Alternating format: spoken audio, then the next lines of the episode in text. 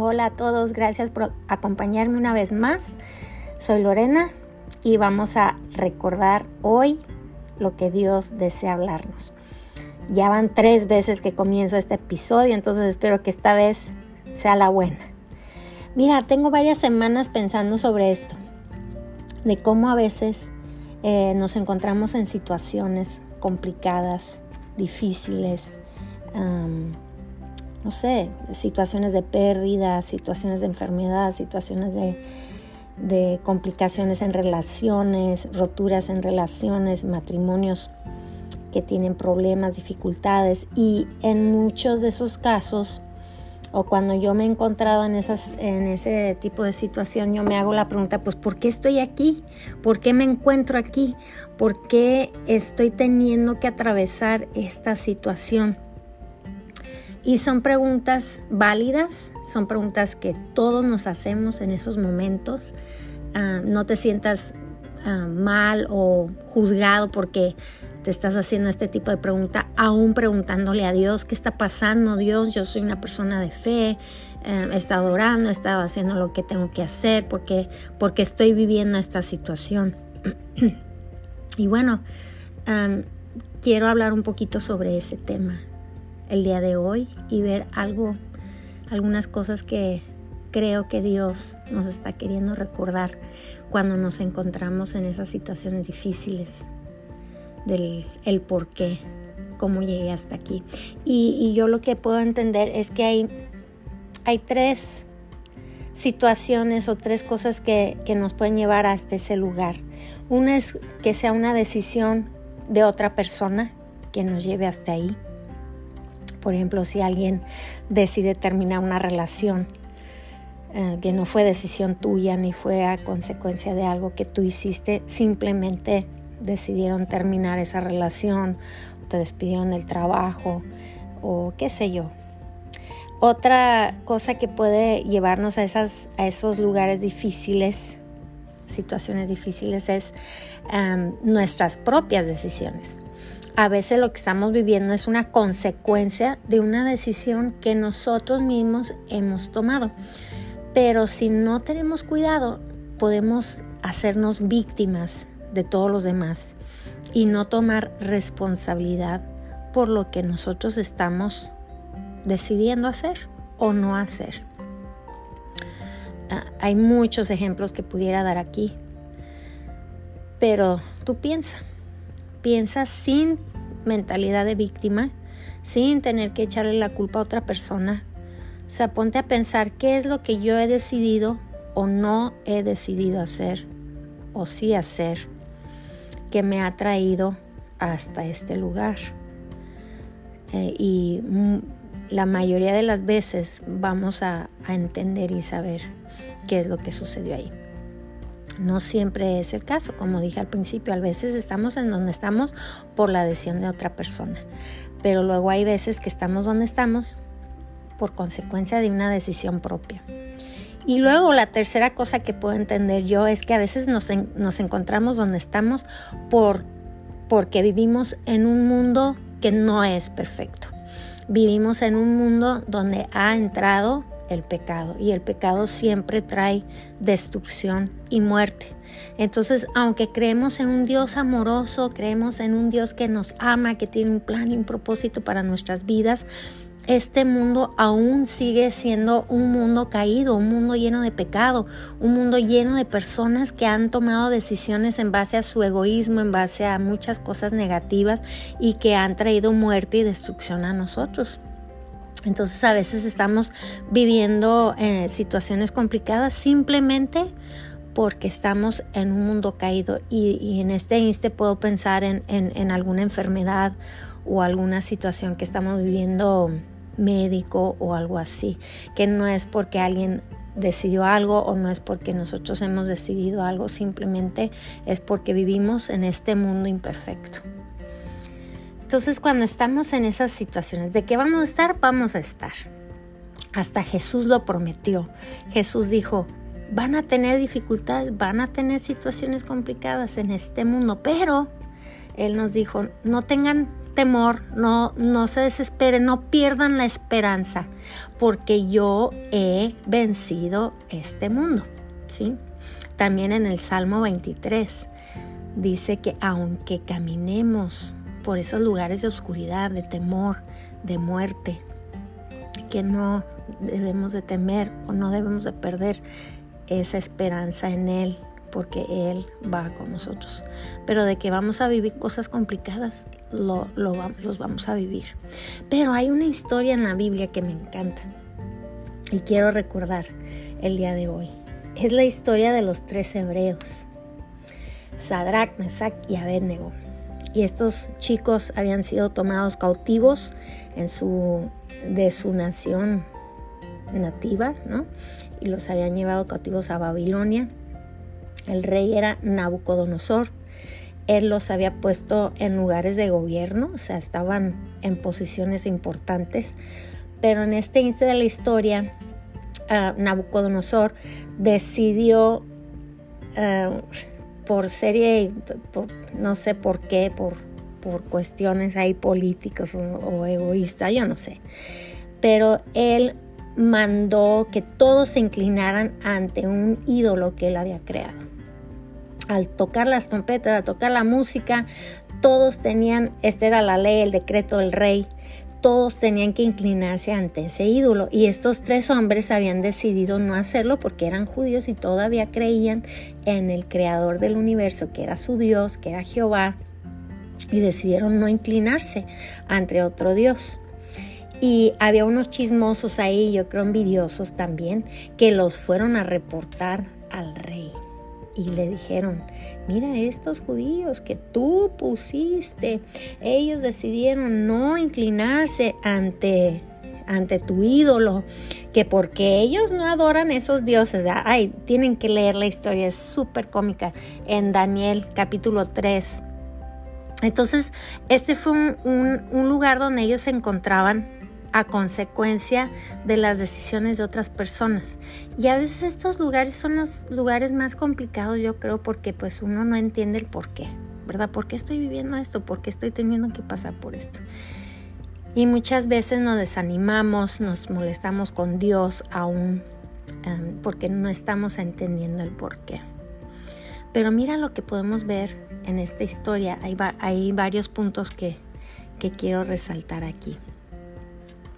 Uno, eh, en la historia eh, cuenta que cuando a los tres hebreos los ataron y los echaron al, fuego, que de, por cierto lo habían hecho más caliente de lo, normal, las personas que los habían echado ahí se murieron y ellos están ahí adentro de ese lugar Ah, por lo visto era un lugar muy grande donde se podía parar uno ahí adentro. pero lo interesante es que el rey empieza a ver que había otra persona, otro personaje ahí con esos tres judíos. Estaba adentro del fuego con ellos. Y ese personaje dicen que parecía un dios. Pues nosotros sabemos que era, que era el creador que estaba ahí con él. Él siempre nos encuentra en el lugar más terrible de nuestra vida. Si tú en este momento sientes que estás adentro del fuego, no sabes cómo vas a salir de ahí, sepa que Él está ahí contigo.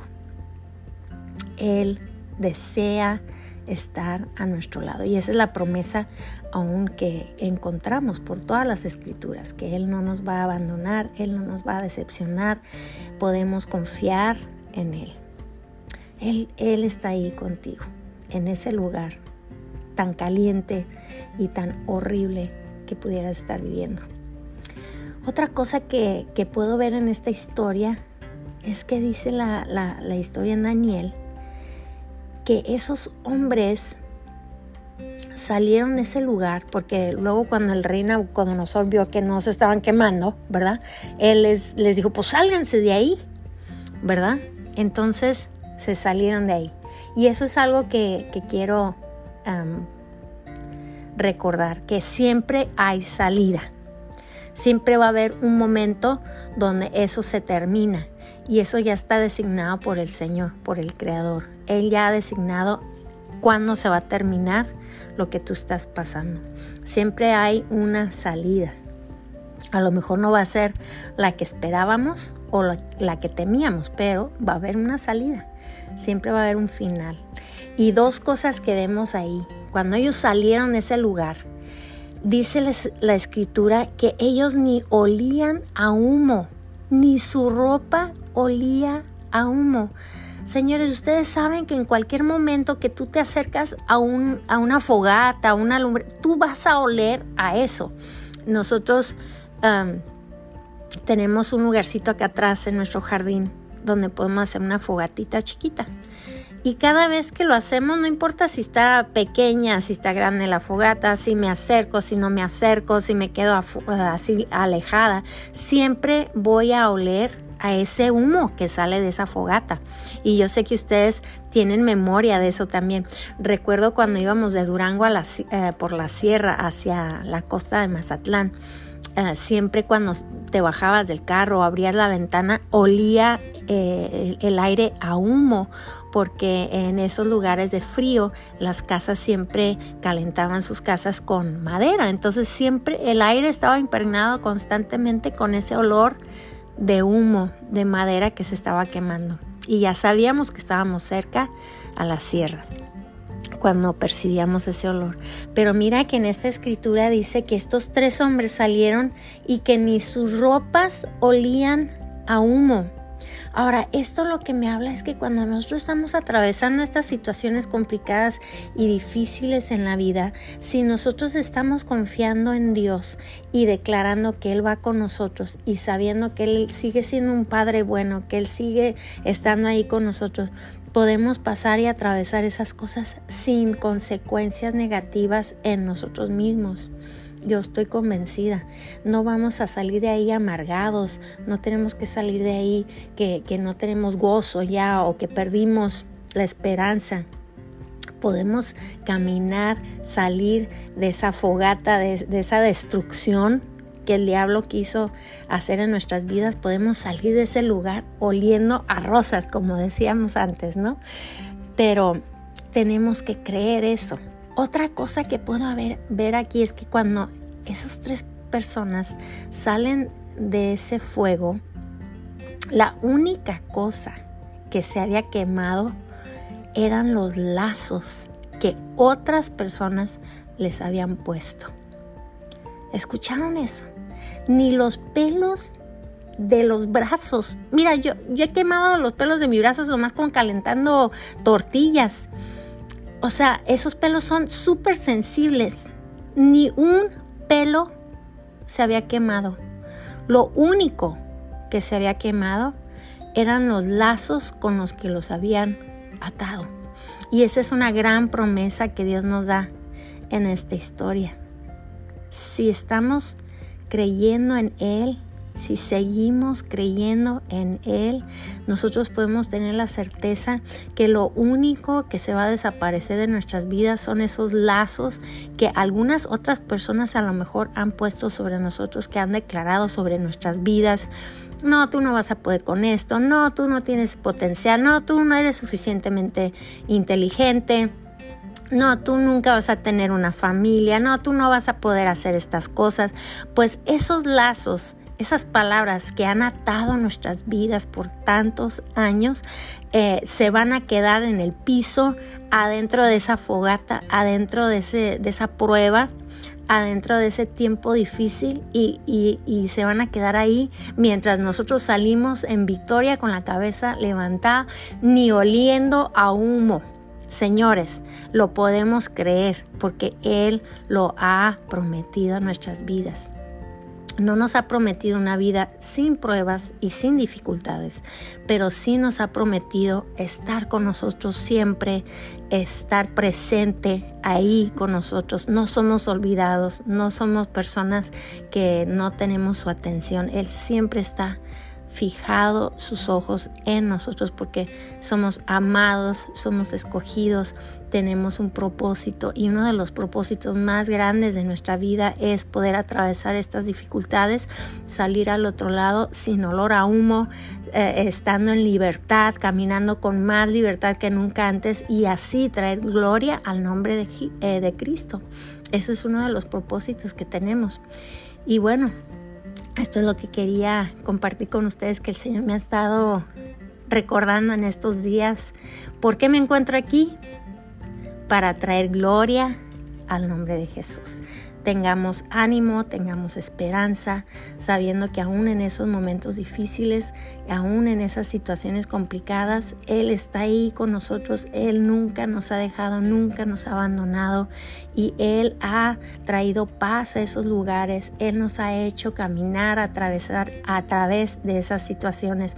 Y salimos con la cabeza en alto, salimos con, con esos lazos que nos han atado por tanto tiempo eh, caídos adentro dentro de, esa dificultad salimos en libertad, salimos en victoria, trayendo gloria al nombre de Jesús. Espero que, puedan sentir eh, algo de fe que crezca en cada uno de ustedes para poder alcanzar todo lo que Él ha prometido para nuestras vidas.